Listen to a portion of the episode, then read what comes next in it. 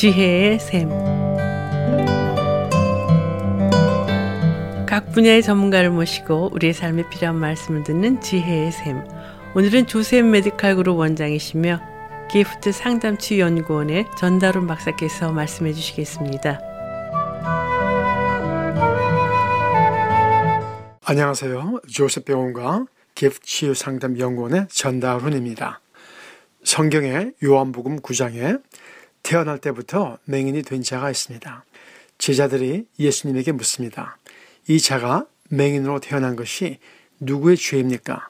그 사람의 죄입니까? 부모의 죄입니까? 우리는 우리 안에 또 우리 주위에 많은 병을 봅니다. 그때 우리가 갖는 질문이 이 병이 왜 생겼을까 하는 것입니다. 병이 왜 생길까요? 죄의 결과인가요? 누구의 죄 때문인가요? 오늘 병이 왜 생기는지 같이 생각해 보겠습니다. 우리가 어린아이들, 청년들을 보면 대부분 병이 없이 건강합니다. 우리 자신도 그랬습니다.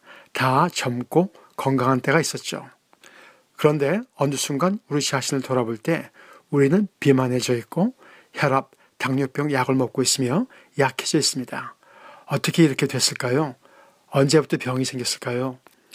우리 인간들을 보면 같은 엄마의 뱃속에서 태어났어도 다 생긴 모습이 다르고 성격도 다르며 건강의 상태도 다 다른 것을 봅니다. 어느 연구에서 일란성 쌍둥이, DNA가 똑같은 쌍둥이를 연구했는데 한 사람은 90까지 건강했으나 다른 쌍둥이 형제는 당뇨, 고혈압, 고지혈증 등으로 70대가 못돼 죽게 된 케이스가 있습니다. 왜 그럴까요? 우리가 같은 유전자를 갖고 태어나도 유전인자의 어느 부분이 발현되는가에 따라 우리가 다른 모습을 갖고 다른 삶을 살게 됩니다. 또 뱃속에서의 9개월이 얼마나 아이에게 영향을 미치는지 요즘 연구가 활달합니다. 태아는 임신 2개월 정도에 웬만한 기관이 다 형성되어 있습니다. 3개월 때는 태아는 이미 통증을 느낄 수 있으며 4개월 때는 소리에 반응을 일으킵니다. 또 엄마의 몸과 마음의 상태에 따라 엄마가 스트레스를 많이 받으면 이 스트레스 호르몬이 심장을 빨리 뛰게 하고 몸에 스트레스 반응을 일으키게 합니다. 반면 엄마가 편안한 상태면 릴렉스하게 하는 쉬게 하는 호르몬이 나오게 되고 이러한 호르몬들은 세포가 잘 분열되게 하고 몸이 잘 자라게 해줍니다. 우리 한국 문화에서 태교에 대해 강조하는데 의학적으로도 좋은 태교가 매우 중요합니다. 연구 결과에 따르면 임신 9개월은 생후 첫 3년보다도 더 중요하다고 합니다. 또 생후 3년에 처음 1년은 엄마와 반딩, 하나가 되는 시간입니다. 첫 1년간 엄마의 젖을 빨고 엄마의 품 안에서 엄마의 사랑을 푹 만끽할 때입니다. 이때 엄마와 하나가 되면서 자신이 사랑받는 자이란 것을 몸으로 깊이 체험하는 때입니다. 이때 엄마의 몸, 마음의 상태 때문에 잘 반등이 되지 않고 아이의 필요가 잘 채워지지 않으면 아이는 자신이 귀한 존재, 사랑받는 존재라는 것을 느끼지 못하고 배척받은 존재, 가치가 없는 존재라는 잘못된 자아가 무의식에 깊이 형성될 수 있습니다. 한 살 때 걷기 시작하면서 아이는 독립해 가면서 자아가 더 형성이 됩니다. 걷기 시작하며 자신이 다 할 수 있는 줄 알지요.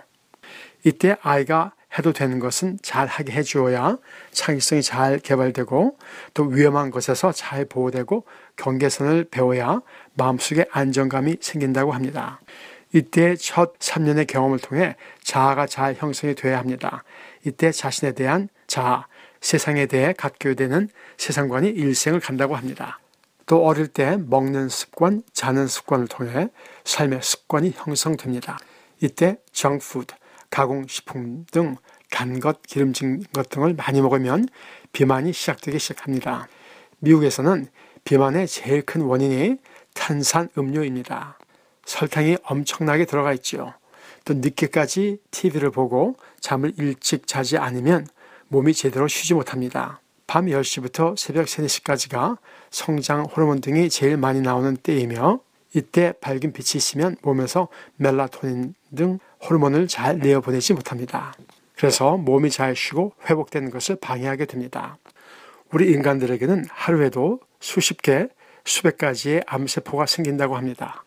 그런데 우리가 다 암에 걸리지 않는 것은 우리가 밤에 잘 때 이러한 좋지 않은 세포가 다 처리되고 몸에서 망가진 것을 회복하게 해주는데 밤에 제대로 쉬지 못하면 이러한 회복이 일어나지 않습니다. 또 몸뿐 아니라 마음은 어떤가요? 어려서부터 우리는 이렇게 이렇게 하면 화낼 거야. 이렇게 이렇게 하면 사랑하지 않아. 이렇게 해야 맛있는 거 줄 거야. 하고 조건적인 사랑을 배우게 됩니다. 나의 약한 모습, 부족한 모습은 부모님이나 다른 사람들이 받아들이지 않는다는 것을 배우며 우리는 그 모습들을 감추기 시작합니다. 어느 순간 우리는 우리의 감정 또 다른 사람들 싫어하는 우리의 모습을 무의식 속으로 깊이 집어 넣어 버립니다. 때로 우리가 이유 없이 슬프고 화가 날 때가 있지요.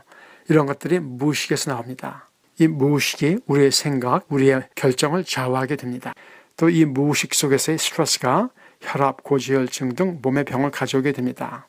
또 학교 다니며 사회생활을 하면서 경쟁 등을 통해 스트레스를 받습니다.